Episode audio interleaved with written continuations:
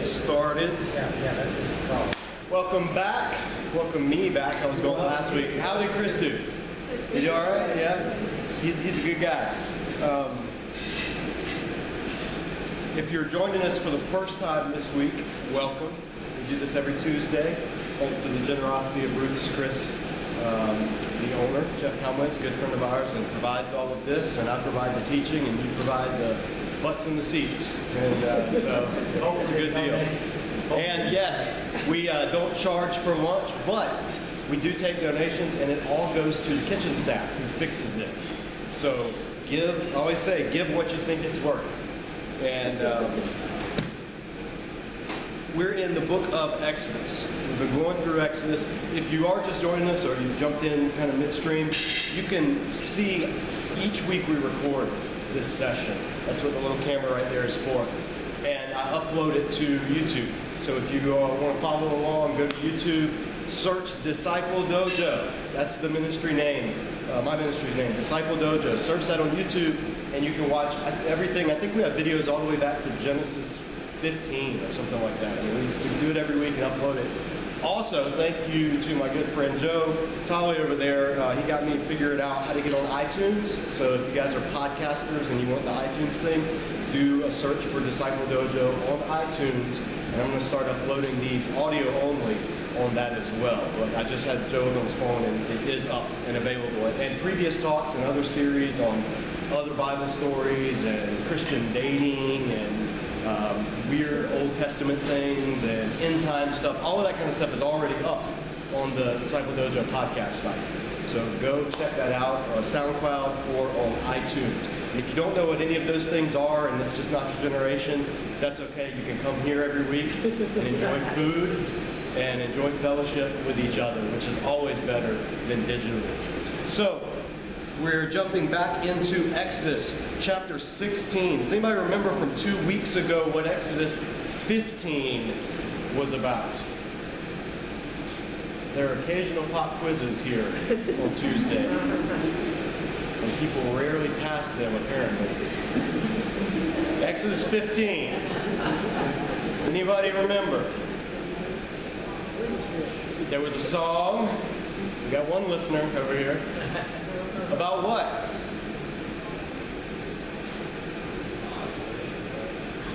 When in doubt, say God. Yes. It's about God. It's, it is literally right there on your page in front of you if you have a Bible. yeah, what did God do? that They were thought to write a song about. Led Moses. Yes. What is the name of the book we're studying? Exodus. Yes, chapter 15 is the song celebrating the Exodus. Exodusing from Egypt. That's not a word, but think of it that way. They exodused from Egypt. God delivered them. And we saw all the theological themes in the song. Chapter 14 showed the actual events as they happened. Chapter 15 gave us a reflection of worship about the events, looking back and looking forward to what God was going to do after the Exodus, because the goal of God was not just to bring the people out of slavery to Pharaoh, it was to bring them out of slavery to Pharaoh and into slavery to God. And that's a concept that may ruffle some feathers, but it shouldn't when you realize that of all the beings in the entire universe, there's only one who is worthy to have slaves and that would be God, the one who created it all. Everyone's a slave to somebody. It's just a matter of who we're going to choose to serve. And God wanted to liberate Israel from serving or worshiping in Egypt. And that word serve and worship we've seen is the same word. He wanted to bring them into service to Him. So He's going to bring them out of Egypt through this miraculous event where He not only shows His power over all the gods of Egypt in the plagues, ultimately shows his power over all of the forces of evil and chaos in the universe, which is how the Israelites would have interpreted the splitting of the sea. If you want to know more about that, hop on YouTube, check out the last uh, chapter's recap. But then after this, he leads them into a place where he provides for them fresh water to drink. There's a lot of what God's doing in Exodus has to do with water. He's the God of the waters. He's the God of the seas. He's the God of the springs. This is where a lot of the New Testament imagery comes from.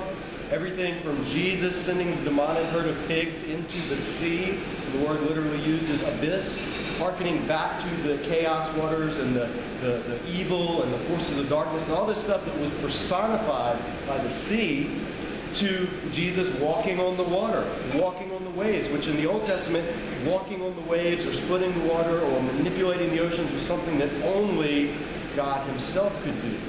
And so, all the way through to Revelation in the end, when John sees a vision of the new creation, it says, And there was no sea. Not because God hates snorkeling, but because the sea represents eos, chaos and evil and all of the things that would come against God and his people. So all these themes are swirling in the imagery, and then God leads them to this place where it looks like there's nothing to drink, looks like there's no fresh water, and God miraculously provides for them water to drink and then leads them to this place, Elim, where there's springs of water and palm trees, this oasis in the desert.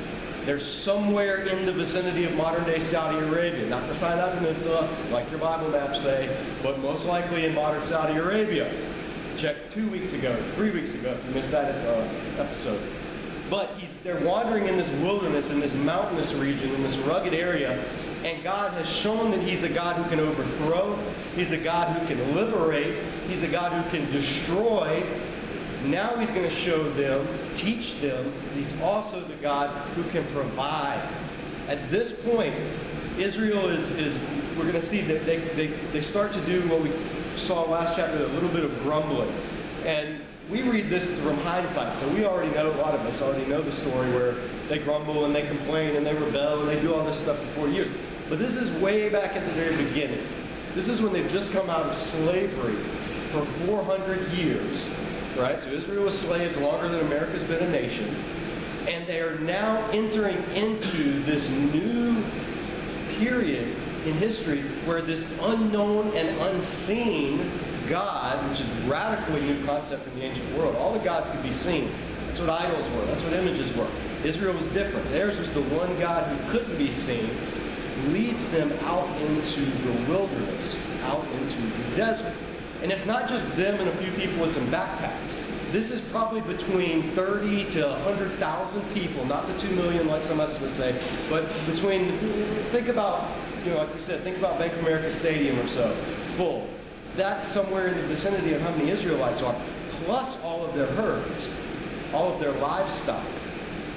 All of that out into the desert is where God's leading them. That's a scary thought. And so when they start to grumble and complain a little bit, we shouldn't be too quick to jump on them.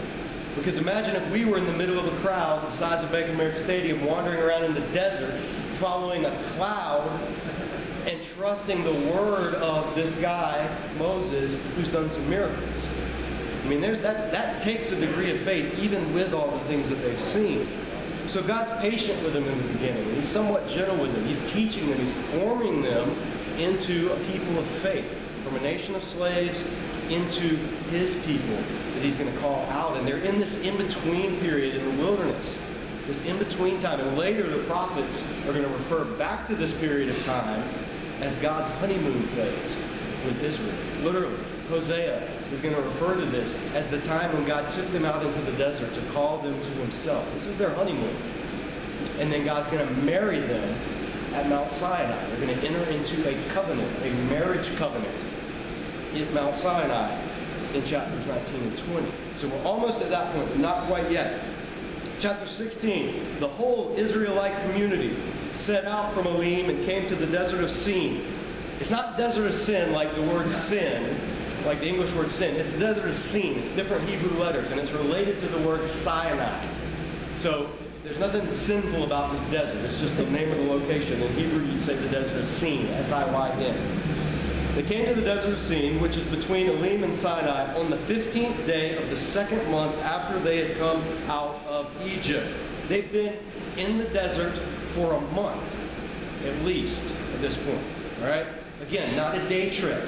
Not like in the movies where it happens all in one go. A month of, of living in the desert aimlessly with no direction. They've got water, they've got provisions, but they're still in the desert. So there's some apprehension on their part, and rightly so. Verse 2 In the desert, the whole community grumbled against Moses and Aaron. The Israelites said to them, If only we had died by the Lord's hand in Egypt. There we sat around pots of meat and ate all the food we wanted. English says food, NIV says food. The Hebrew word there is lechem, bread. Literally, we sat around pots of meat. We had all the bread we wanted. That's important. God's going to use that in this chapter. But you brought us out into this desert to starve this entire assembly to death. So that's their charge to Moses. Now they're complaining, and this is this is an interesting term. This is a side note, but it says the whole community grumbled against it. That word community, edah, is a Hebrew word that's later translated in the Old Testament. When the Old Testament was translated into Greek, which is what Jesus and his apostles read, uh, they used a word to translate this ecclesia, which later became the word church. So this is kind of an old. This is like the Old Testament equivalent of church. It's not the church isn't a New Testament thing. It's, it's been around since as long as God's people have. But it's also funny because as long as there's been a church, it's been grumbling. And those of you that work in churches and you know, if you've ever worked in a church or you grew up in one, my dad's a preacher, so I'll give you inside scoop. Lots of grumbling in churches. Get used to it. And so then they, they tell Moses the charge. There we sat around, this is in Egypt, in slavery. We sat around pots of meat and ate all the bread we wanted. No, they didn't. They didn't sit around anywhere. They made bricks all day. They engaged in back-breaking labor. They ate whatever they could get. They certainly weren't sitting around feasting. When, you, when you're facing uncertainty and fear, and you look back to where you came, no matter how crappy it was where you came from, there's always the temptation to look back longingly. And, and oh, I used to have it so good. We see this a lot too when people talk about our societies in decline. Remember the good old days. There were no good old days. The good old days were terrible. You know, there were the good old days in America. Which good old days? When my black friends couldn't drink from the same water fountain that I could? When we were driving Native Americans off their land? We were sending people to die in the jungles of Vietnam for no reason? The good old days are never good unless you had it good at the time. And Israel didn't have it good at the time but they're remembering because their present struggle is so strong and their uncertainty and their fear is so great that it's causing them to retroactively make their previous life a lot better than it was. And it was terrible. But yet that's their complaint against them. So, verse 4 Then the Lord said to Moses, I will rain down bread from heaven for you. The people are to go out each day and gather enough for that day. In this way, I will test them and see whether they will follow my instructions. That word in, in English, instructions, in Hebrew, it's singular, and it's Torah. This is the preview, the beginning of what's going to later be the full blown Sinai covenant, the Torah. And Torah just means instruction or teaching. So to see if they will follow my Torah, I'm gonna God's gonna give them a test, a provision. He's gonna provide for them, and in doing so, it's gonna be a way that tests their faith as well. It's a mutually beneficial thing going on. So on the sixth day, they're to prepare what they bring in, and that is to be twice as much as they gather on the other days. So this test is going to involve, it's going to be the structure of what we know now as the Sabbath is going to be built into this testing that God's going to give them, into the very structure of it. So, verse 6 Moses and Aaron said to all the Israelites, in the evening you will know that it was the Lord who brought you out of Egypt. And in the morning you will see the glory of the Lord because he has heard your grumbling against him. Who are we that you should grumble against us? In, in other words, we weren't the ones that brought you out here, Moses and Aaron. This was all along it's been the Lord doing it. And that's what Israel has to get in mind because they're going to turn their grumbling, they're going to turn their complaints, they're going to turn their rebellion towards something visible, which is their leadership.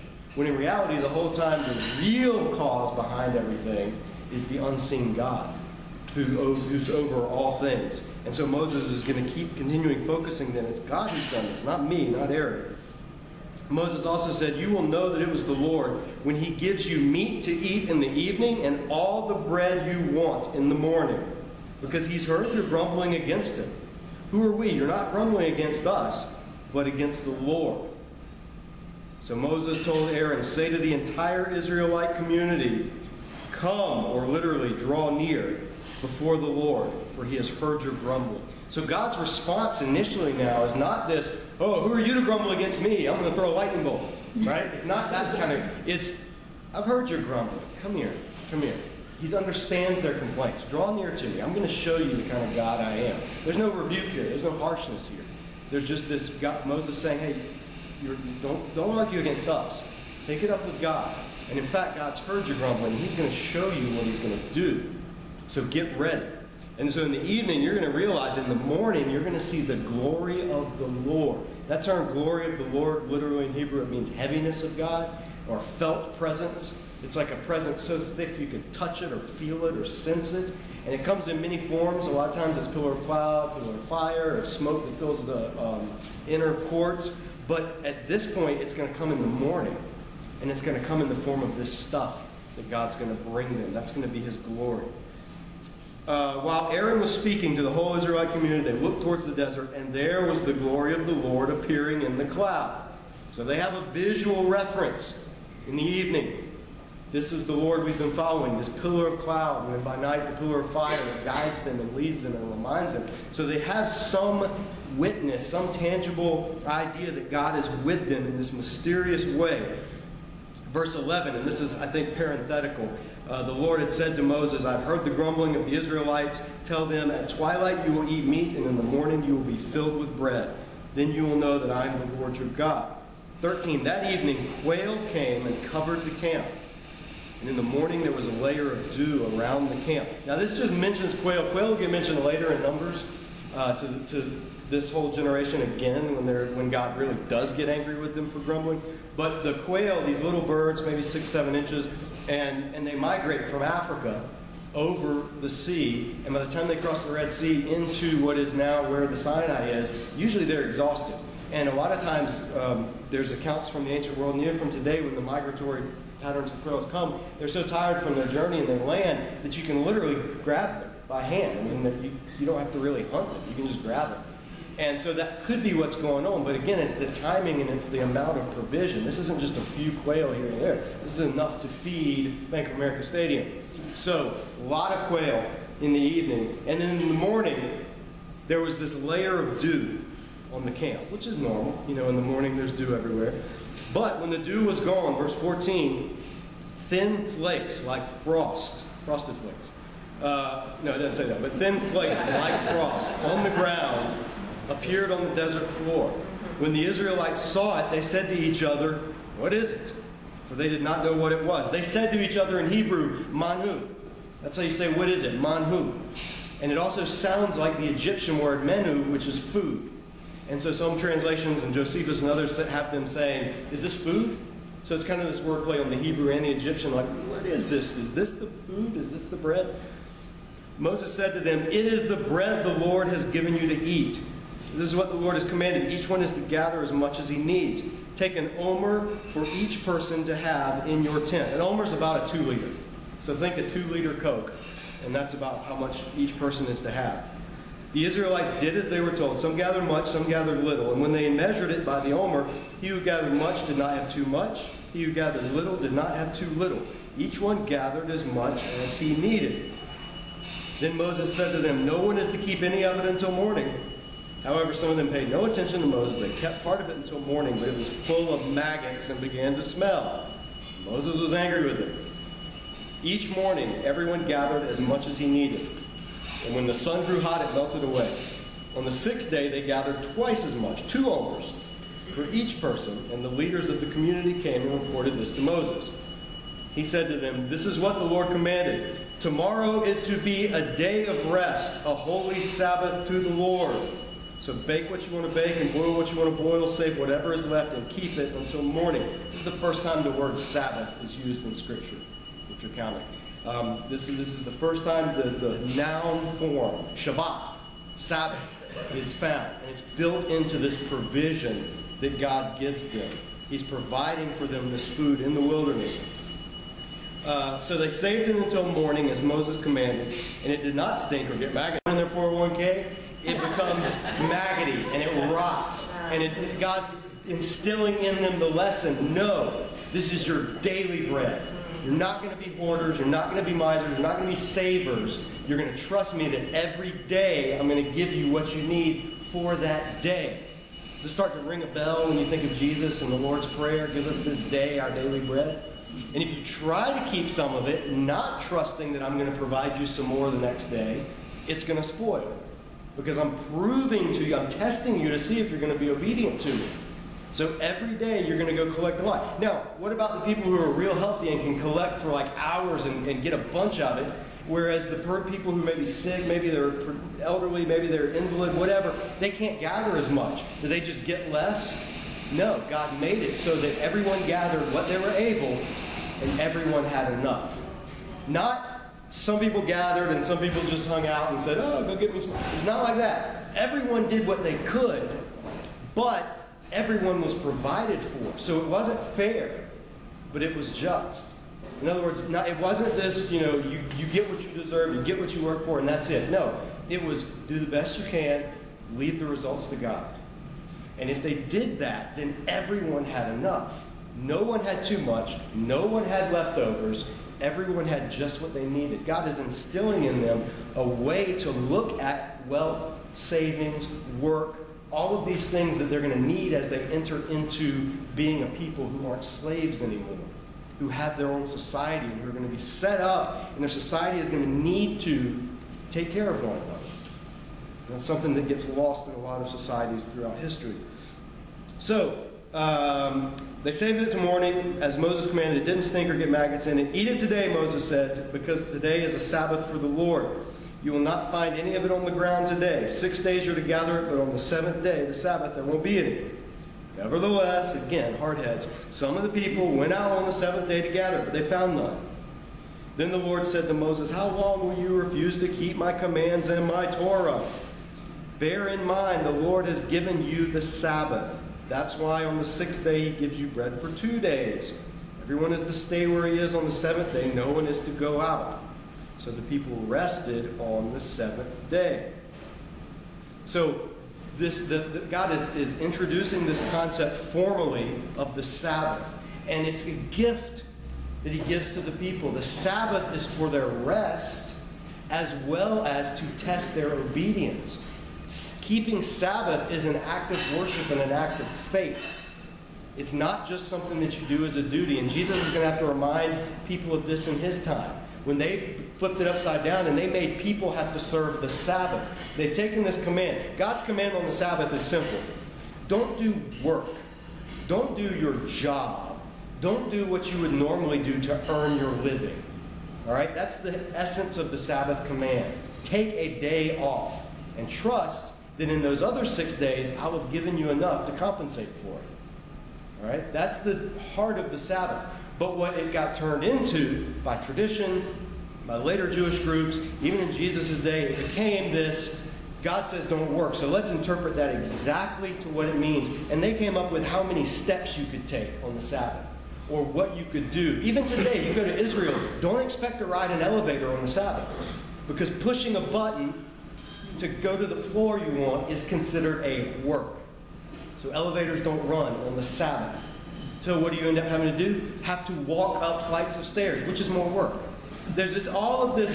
It's straining out a gnat and swallowing a camel is what Jesus called it. There's all these practices people want to build around God's commands, and legalism creeps in, and they miss the point of the command in the first place, which is God says, "I have given you the Sabbath." It's not just something else for you to have to keep. It's something that forms you and it also teaches you who I am. Sabbath reveals about us and it reveals about God. Now, we in the New Covenant, we don't keep Sabbath technically. That's part of the Ten Commandments that's going to come later. But we're not under the, new, the old Ten Commandments covenant. We're under the New Covenant. So there's going to be some fuzziness and there's going to be some leeway in the New Testament when Gentile Christians start coming to faith and they start saying things like, so do we have to keep this Sabbath thing that you Jews keep, or what's the deal with that? We'll get to that in a couple of years. That's New Testament. right now, in the Old Testament, it's God's people, and it's what He's instilling into them. So it's the principles of it that we need to see more than anything. And He's given it to them as a gift. So, verse 31 the people of Israel called the bread manna, because it's like, what is it? Or what you call it, if you remember the candy bar. That's kind of what they call it. What is it? What's this stuff? People called the bread manna. It was white, and there should be a comma here if you're an English Bible reader. It, it, doesn't say it was white like coriander seed, because coriander seed is not white. It was white, comma, like coriander seed. In other words, small, round. It was granules. It was, think of like, um, you know, Dippin' Dots? Like the futuristic ice cream stuff, Dippin' Dots? Think of it like that, or Nerds candy. Like that, that kind of stuff. It was gathered, collected, and then it would be ground up, like into, into, made into bread, into flour. So it's not like when I was a kid, I thought God just throwing bread on the ground, right? Or these flakes falling on the ground of just this nice baked yeast-filled bread. It wasn't any of that. It was stuff that they had. It was it was like grain, but it was this. They don't know what it is, so they just call it. What is it? They call it manna. Some people have tried to say today in the Sinai area, there's a certain bug that gets on the tamarisk plants and it punctures the plants and it draws out their whatever kind of juices or whatever in the plant. And in that process, it leaves behind this sweet, like sucrose type residue that's white. And that the Bedouin in the area actually gather and eat that. They bake it into stuff and eat it. So some people say that that's the manna. And they didn't know that at the time, and so they just called it that. Maybe, but remember, Bank of America Stadium. All right, they're not just pulling residue off a few plants and existing on that. This is there's enough for each person to have a two liter of this stuff every day and two two liters on Saturday. So this is far beyond what bugs make on plants out in that area. This is more than this is a supernatural provision by God. So Moses said to Aaron, oh, the people called the Israel manna, excuse me, people Israel called the bread manna. It was white, comma, like coriander seed, and tasted like wafers made with honey. So it was sweet. It was, it was, it was really good. Moses said, This is what the Lord has commanded. Take an omer, a two liter, of manna and keep it for the generations to come, so that they can see the bread I gave you to eat in the desert when I brought you out of Egypt. So Moses said to Aaron, Take a jar and put an omer of manna in it, then place it before the Lord to be kept for generations to come. As the Lord commanded Moses, Aaron put the manna in front of the testimony. That's the Ark of the Covenant, and we haven't been introduced to that yet because it hasn't been made yet. That'll come later in the book, but this is kind of a jumping forward and letting you know eventually what happened to this stuff. He put it in front of the testimony that it might be kept. The Israelites ate the manna 40 years. Now, again, at this point, we don't know that Israel is going to be in the desert for 40 years, and that wasn't plan A. They were only supposed to be in the desert for a couple of months tops, then they were going to go in and take the land. The 40 years thing comes in the book of Numbers, chapter 14, when Israel decides, hey, you don't really like this plan, God. We're going to do it our way. And so that's when the 40 years spent. The plan all along was not for them to spend 40 years in the desert. All right, that comes later. Until they came to the land that was settled. They ate manna until they reached the border of Canaan. And then, for if you're wondering, an omer is one tenth of an ephah. So there you go. uh, so think of like think of 10 two liters, and that's an ephah. So later when you read the Bible and you, it says take an ephah of fine flour, that's a lot. Um, okay, we're going to stop there. Um, two minutes left. So the point of it, the main thrust of it, this is where God is going to start introducing his people slowly with the concept of holiness. Holiness is going to be what defines the rest of the book of Exodus. Holiness is going to be what defines the rest of the Old Testament. God has called his people to be a holy people. What does holy mean? It mean you don't dance, you don't smoke, you don't drink? No, it doesn't mean any of that. What it means is you are to be separate. You are to be different. However, that holiness is going to come in the midst of all of these surrounding nations. He's not going to call his people to cocoon themselves off. He's going to call them to be different in the midst of everyone else. Jesus will say, Be like leaven or like yeast that works its way through the dough. Or like a mustard seed that starts out really tiny and then it grows and all the birds of the air come and nest in it. It's, it's this lived out holiness that God's going to instill in his people. Differentness, separateness. There's to be something about them that's different from the Egyptians, from the Canaanites, from the Babylonians, from everybody else. And in the New Testament, the New Testament authors are going to use that same command to holiness that God gives to Israel and they're going to say, we are to be that as well under the new covenant. So it won't come from which days we observe, what kind of clothes we wear, what kind of food we eat, but it's going to come from something much deeper, from an inward transformation. Because in the Old Testament, the holiness that they're going to be held to is going to be a holiness that they strive to keep through their, their doing certain things. But the problem all throughout the Old Testament is going to be that their heart is what needs the transformation. And so the prophets like Jeremiah and Ezekiel are going to come along and say, It's not the law's fault. It's not the Torah's fault that you guys can't keep it. It's your fault because your hearts are what are wicked. Your hearts are what are deceitful, and you need a heart transplant. And so then in the New Testament, we're going to see, lo and behold, that's exactly what God does with the Holy Spirit and giving them of a new heart, dwelling inside them. All of that to segue into a shameless plug. I just got new copies in of my book, first book I ever wrote, Cleanse and Abide and it is all about the concept of holiness in the Bible and how different Christians have viewed it, and in some right ways and some not so right ways that Christians have viewed holiness. So, just came in this last week, so I brought a few copies, only 10 bucks. If you want to buy one, come see me. Do you take credit card? Um, that's all we have for today. Next week, Exodus 17. If you like this study and you're like, oh, I wish so and so would have been here, YouTube, iTunes, SoundCloud. Can share it with, get the word out, tell people if you're a Twitter, if you're an Instagrammer, if you're all this kind of stuff. Share, spread the word. We still got some seats left, and we'll bring in more if we need to. But it's really exciting. It's really cool to see this thing grow, and that's what Jeff has envisioned all along, especially for people that work in this community. We want to provide this as an outreach and as a service to them. So go spread the word. If you want some more food, there's still some left. Have a great week. We'll see you next week.